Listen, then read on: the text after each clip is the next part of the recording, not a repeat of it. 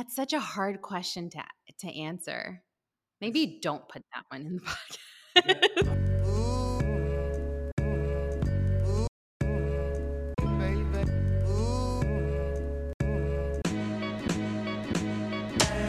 All right, we're back for episode three with someone who you may not know by her real name, but you might follow her on Instagram without even realizing it. Our guest this week is Liz Eswein, who's a friend, a founder, an incredible creator, and the semi secret identity behind the Instagram handle New York City.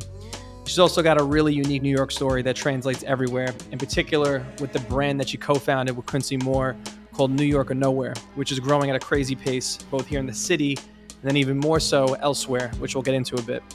We also got into digital real estate, growing a brand, the definition of an influencer, and a bunch of stuff in between.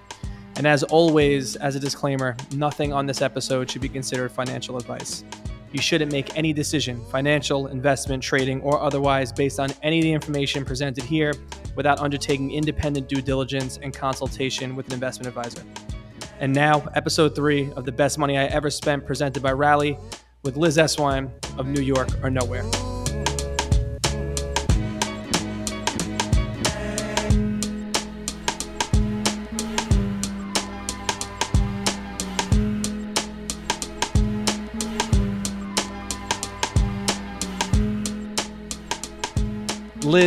Thank you so much for coming to uh, our office. And eventually, I don't want to give too much away. You're gonna be, you're gonna be Don't way, you're gonna be way closer to this neighborhood than you were Stone's even a week ago. A stone's throw away. Fingers crossed. But Liz Eswein from New York or Nowhere, thank you so much for coming on. Thank you for having me. The uh, for those that don't know, Liz is somebody who's got a really interesting trajectory and kind of like a very New York story, I would say. And when you got out of school, I'm gonna go back a little bit before jumping into right now. When you got out of school, it was kind of like it was social media 1.0 was kind of the world that we lived in, I would say.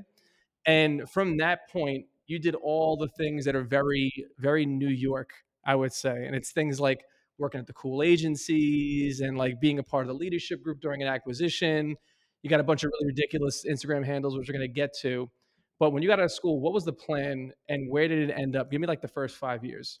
Okay, so I was actually really sick in college my junior year. Um, I grew up in the Northeast in Westchester, and I got really sick with Lyme disease. Um, for those who live in the Northeast, I'm sure they're all well aware of what that is. So when I graduated, I could not work a regular nine to five. There was just no way I was going to be able to do that. So I kind of had to, in hindsight, figure out something. I couldn't live with my parents forever as much as they would have loved that. Um, so yeah, I was in college when Instagram first launched. I remember reading a tweet from Nick Bilton uh, that Instagram had raised a Series A funding of seven million dollars, and they had a million users. And for context, now I think they have over two billion. So this was just a very different time. Most of my friends had Blackberries. I was one of the first of my friends to have an iPhone. That's that's very that, for anyone doesn't know what a BlackBerry is. I think there might be a, a big contingent listening Yeah. that doesn't know. It's a, a phone from a different era. We had to type on Physical 35 keyboard. buttons. Yeah, a physical keyboard to send three texts took four hours. And long story short, I tried to make a username. And again, this was in the days of like Live Journal and, and Tumblr was a big one. Um, and New York City registered as a username, and I completely forgot about it for a, a while. Um, and like, it's not like nowadays where people are domain squatting, their username squatting. It was a very different time. And so, why would I tell anyone that I had that name, really? And you can scroll all the way back in my feed, and I haven't deleted any pictures from that time. They're horrible. One's me like holding out a cup of hot chocolate on the way to class That was very New York in 2012, 2013. That's all right. with like the horrible filters. Um, anyway, I I graduated, and uh, prior to I had interned at Condé Nast, so I knew how much a brand was paying for a page in Women's Wear Daily or W. Um, and this was very early on in the influencer migration from Tumblr to Instagram. Twitter obviously had already existed, but the term influencer was very few and far between. And, and did digital real estate exist as a thought back then? Because this isn't. and We'll get to it. It's not the only handle that's that's in the in the Eswein portfolio of Instagram handles, which now is incredibly important real estate Yeah. on any social platform. But was that a thought back then? Was the idea that at some point there's going to be worth millions and millions of dollars, or the suite of products and suite of handles will be worth millions of dollars, or was that not even part of the conversation? I don't think consciously it it crossed my mind. Obviously, we had seen, or during that time, domain squatting was a, a big thing, um, .com, but never, from my experience, I'd never really seen these generic usernames. Um, long story short, uh, we co-founded a marketing agency and um, primarily focused on influencer marketing and we got acquired in 2016. World at that point. So 2015, 2016, a lot of what's going on is primarily based on social at that point, Yeah. or is it something where there's like the mix of digital and physical is starting to happen at that point, or no? Uh, yes, but the disruption of content development was really taking place. And um, my business partners, uh, Jason and Matt at Laundry Service,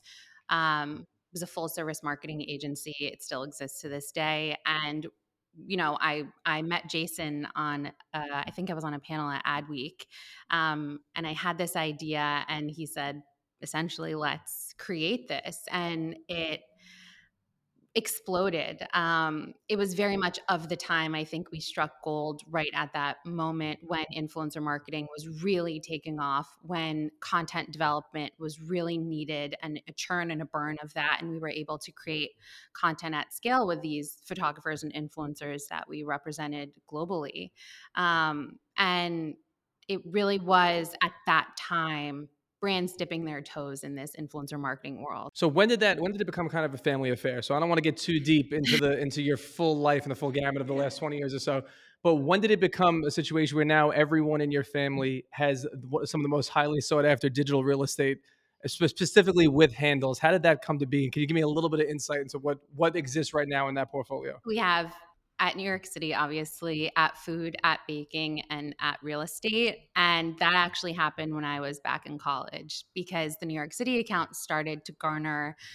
I think I was growing like 10,000 followers a day at that time and I remember having dinner with my my family and I was like so I signed up for this thing and I showed them my phone and it was like they were like, oh, this is interesting, cool. My brother works in real estate. My mom has worked in the food industry since I was little, and we just scooped them up. A few of them have been hacked. That's really that's like the Web three problem right now, I think too. Like, and there's there's benefits and there's there's issues with every single new platform, and it always happens. But the idea of having uh, a non-custodial sort of no customer service, no one to reach out to if a MetaMask account gets hacked, with an Instagram or a Twitter those are these breeding grounds for scams and for phishing attacks and all the stuff that's going on. Back then, no one thought about like 2FA or like protecting your digital account. So if you lost it and you didn't have any recourse, you have no one to call, you're done at that point too. What was the what was the what was what was the first aha moment with any of those accounts where someone offers you a check and says, "Can you do something for me?" And you have to have sort of you put to that decision whether I monetize, start monetizing these properties, or I'm using them for for a media component. So it was actually um, a moment with Kate Spade. I remember I was still in college at the time. I had the account, and this is kind of when the wheels started turning for me. Um, I had coffee. Um, with someone who worked there and I was like, what if I took a picture with a New York or a Kate Spade advertisement on top of a New York taxi. Like that's advertorial, but it is also like fits within the scheme of the New York City account and blah blah blah blah blah. And that really was kind of one of the moments. And then after that, Nike NYC was actually my first paid client, and they paid us $50. And I was like, this is fantastic. Like, this is going to work. And again, my parents were probably like, great, good job. I mean, fifty dollars back then, it goes a little further than it did now. That idea now, we think about it. I'm going to transition. I want to start talking about uh, New York or Nowhere and, and the current iteration, uh, your your business with you and Quincy Moore, and it's this really, it really in my mind is like the culmination of everything New York. And for anyone listening that's not in New York City, everything across the country, especially here and a lot of Europe as well, brand and social are these synonymous sort of intertwined things. I think there's very few brands in New York that feel as New York as New York or nowhere, and not just because of the name of the company. It's become this kind of unofficial slogan to a certain degree, and now downtown, it's really hard to walk anywhere without seeing that brand somewhere, whether it's like a sticker on a mailbox or it's someone's bag or it's like, you know, a shirt or a pair of socks. It's everywhere. So now to get to where you are right now, so to to frame this a little bit for everybody too, it's in Madison Square Garden. There's an outpost there. You have a bunch of other stuff that I'm not going to get too deep into in the roadmap that I have a little bit of insight to. I'm not going to jinx anything or bring it up, but now you have a, a brick and mortar spot on West Broadway uh, here in New York. The, when you first opened, the line's a mile long. It's what? How would you describe the brand? Because it's a mix of clothing, it's social, it's got a physical and digital product component that goes with it. How would you describe that brand if someone asked, "What is New York or Nowhere?" We have productized the emotion of New York, the adoration of the city.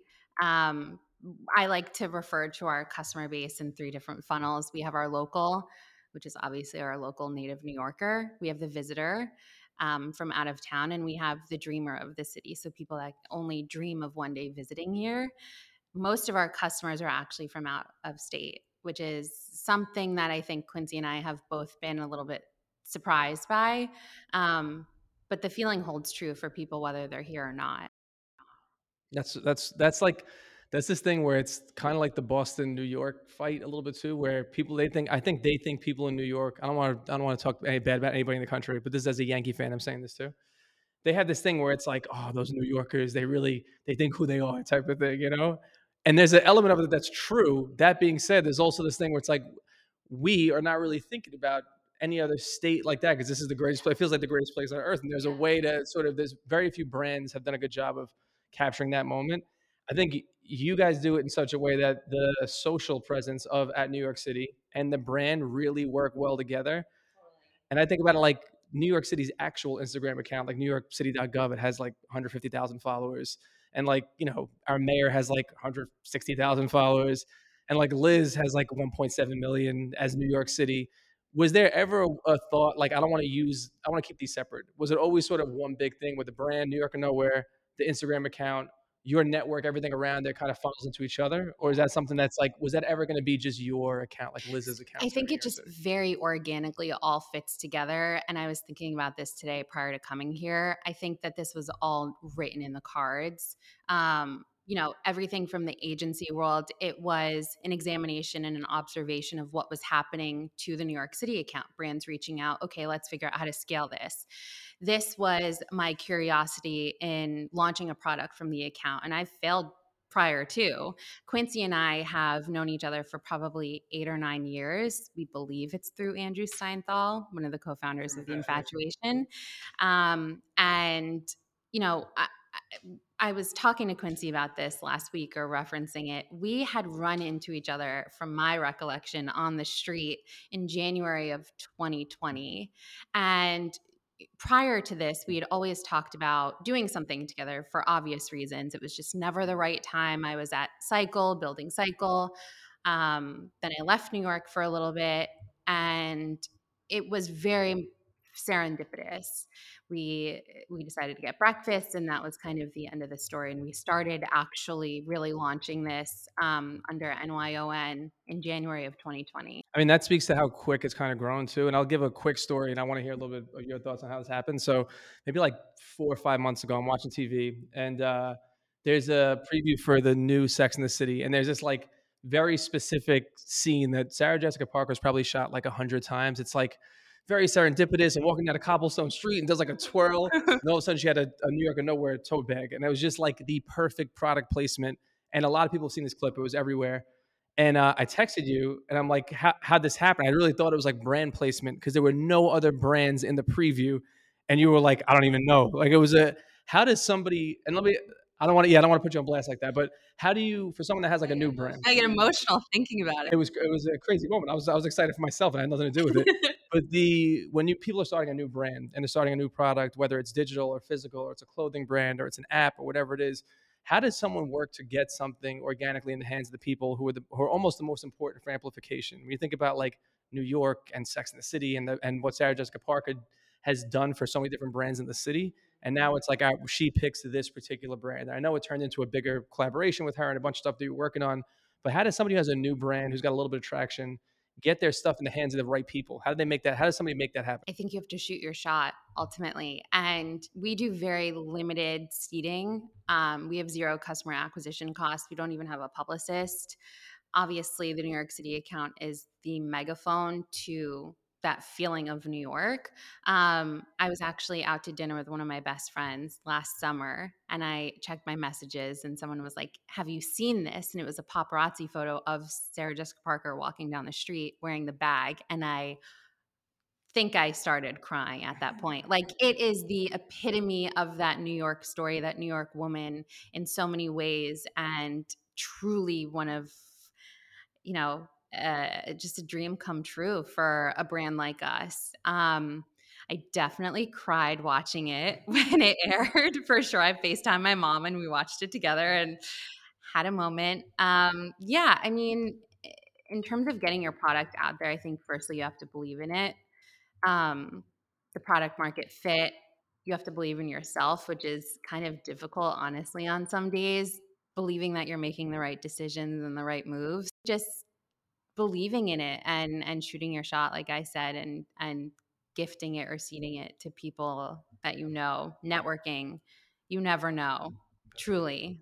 We didn't even send it to them, actually. The stylist, I believe, purchased it from our site. That's the that's the best feeling. Like everybody should have that feeling once of like making something and like seeing somebody else use it or seeing somebody else have it or wear it. That's like a very from a creative standpoint, and you know this too. Like you're a creative, you're like a marketer. I look at you a bunch of different ways.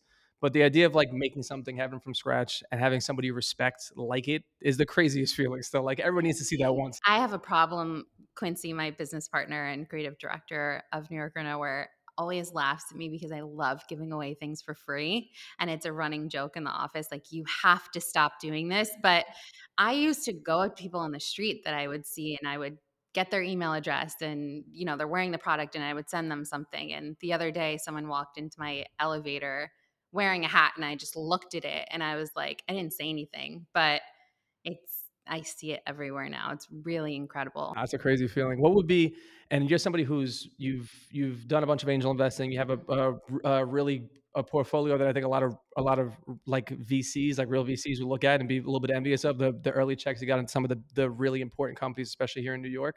What are the other brands that you look at? One that's not yours, or an app, or anything you look at, and you say like, man, I would love to have made this. That's one that makes complete sense. I should have thought of that. Is there anything that jumps out that you're like, this is this is exactly what it should be? I don't know the answer to that. You're really putting me on the spot. I did say previously a children's brand because parents will spend on their child.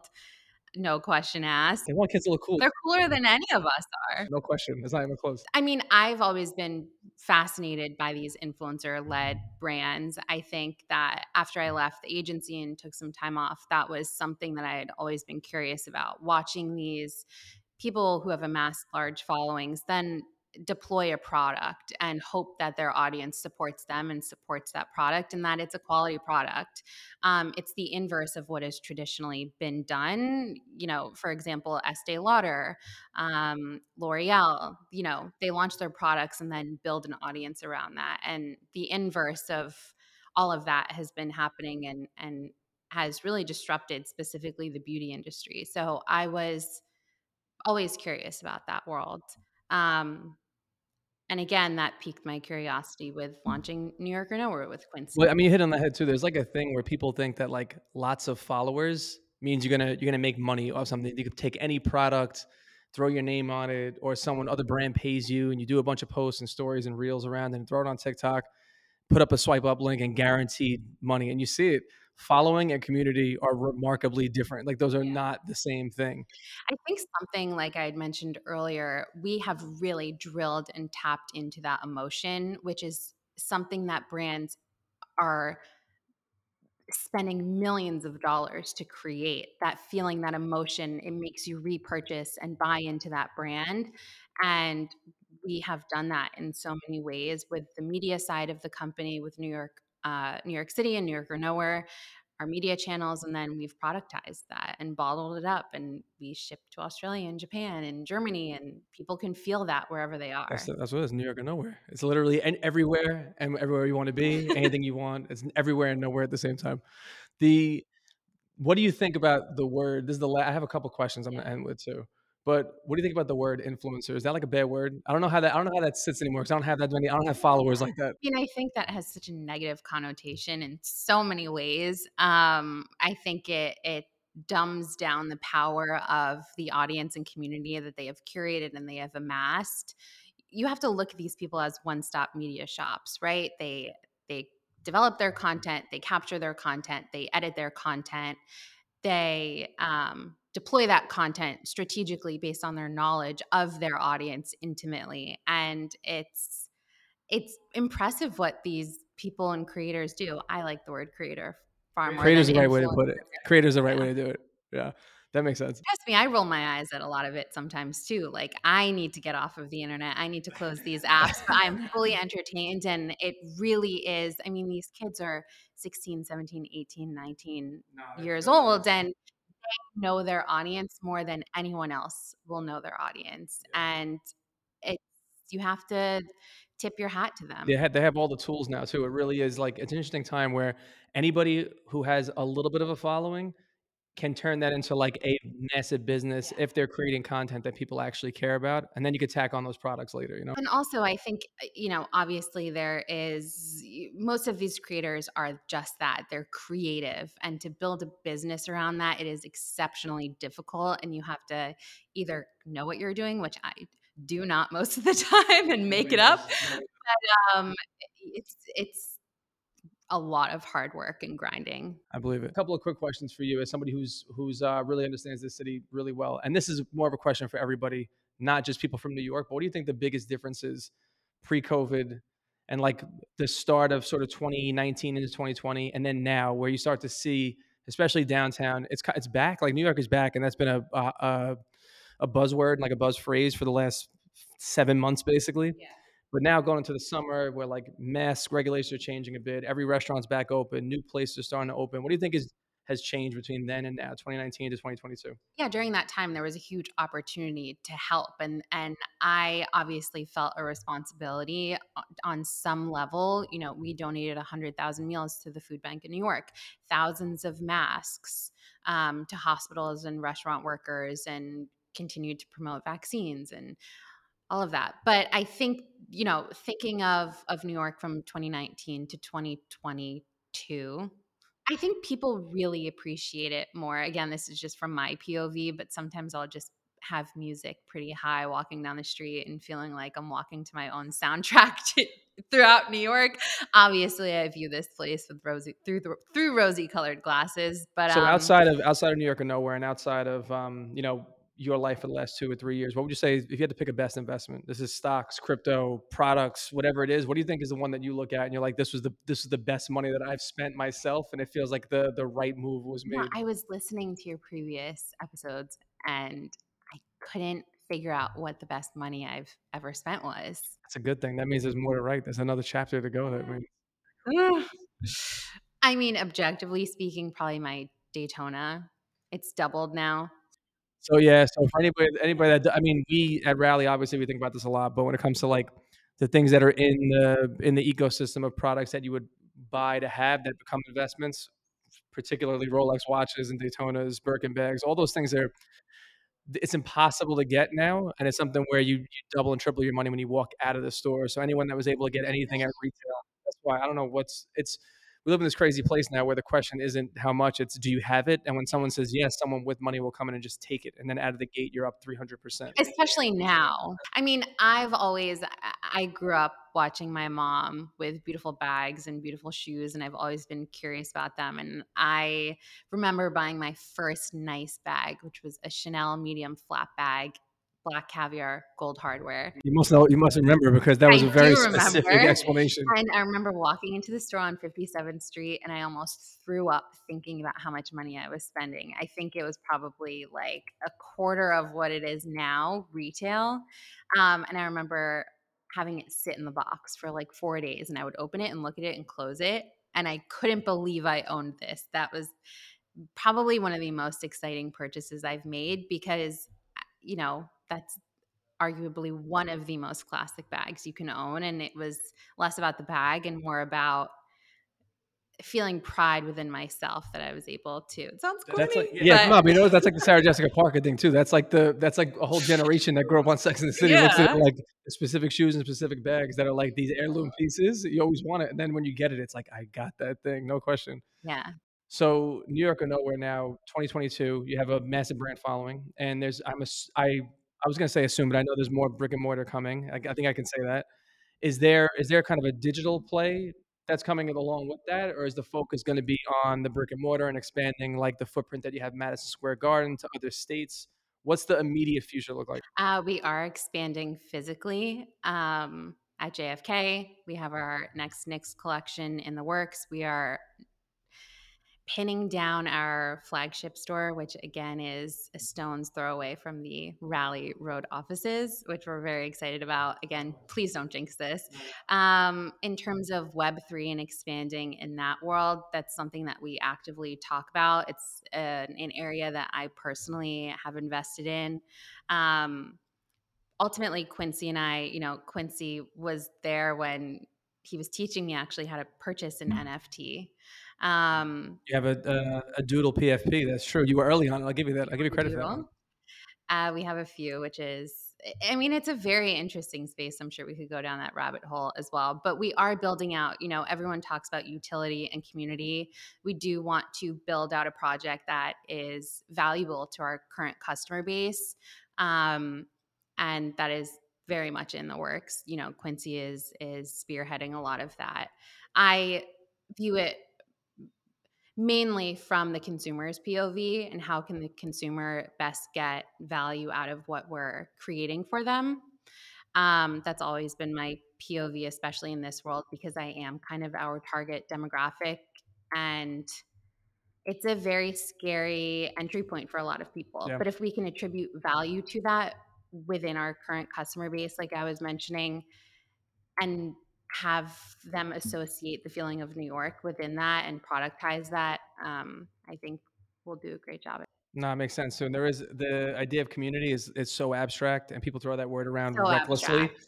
But it is when you have like uh, you know a place that people really care about, a brand that people really care about, and they're kind of waiting to see what's next. You can lead Mhm. them down that pathway. We've been trying to do the same thing where NFTs are still and Web three in general still so intimidating to a majority of the world. I think the entry point for the mass consumer is not even close to being there yet. Just from converting fiat to Ethereum or another crypto um, currency, and then sending that over to your MetaMask, and then knowing your secret passcode and your wallet address. Now you're asking a lot of a regular person. Like you're asking a lot of somebody who wasn't who didn't come up uh, crypto native, and Yeah. that's the biggest problem with people who who gravitate towards the big sort of household name type brands. You're Mhm. asking to them to do something that changes their behavior completely immediately out of the Yeah. gate. I mean, I think that will change pretty rapidly with the introduction that, you know, Shopify is working on an NFT marketplace that you can integrate with your storefront. Coinbase NFT is in beta, beta right now.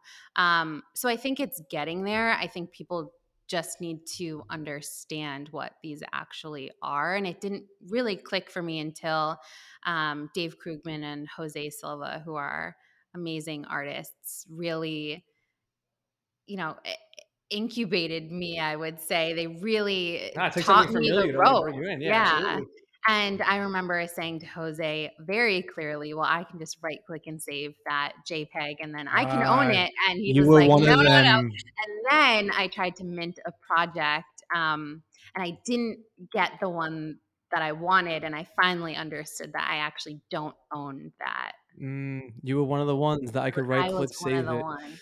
Yeah. We should make a t shirt around that. I, maybe I'll do it. We can know, make it for you. Yeah, we'll do a collab on that. Maybe I'll talk to you and Quincy about it later. Last question, and this is one that I have personally. I'm, I'm using this time selfishly at the end.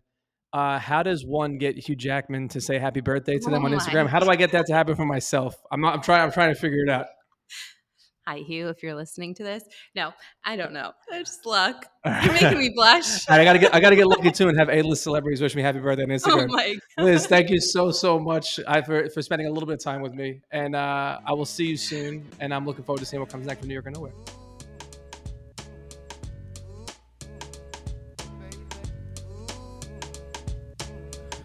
And that was episode three, where we talked a lot about New York. Hopefully, not too much, but I hope it translated. And for anyone who hasn't been here, if you can get here, you definitely should. We'll be opening a new Rally Museum here in Soho in the very near future, and we'll be doing some really cool stuff to get the assets on Rally in front of everyone, all the investors all over the country. So definitely stay tuned for that. This week, a couple new additions to the app. Both are kind of New Yorkish. The first is a Moonbird NFT. That's the most talked about new project in the Web3 space from a team full of tech heavyweights. That'll be going live in the very near future. And we've officially launched art as a category, starting with a piece from an artist who really was a true New York icon and kind of became a cultural hero of the city, even though he wasn't from here, Andy Warhol. Both are in the app right now in preview. Tap the notify me button for a chance at early access. And as a reminder, do not listen to me or anyone for financial advice. Always do your own research. Be sure to read the disclaimers on rallyrd.com, rallyroad.com before making any investment. All investments involve risk. This is no different, and past performance is never indicative of future performance. Make sure to follow us on Instagram at Rally and on Twitter, we're at On Rally Road, O N R A L L Y R D. I'm Rob Petrozzo. I'll be back next week with episode four with someone who's definitely thinking long term. That's all I got for now. Until next week.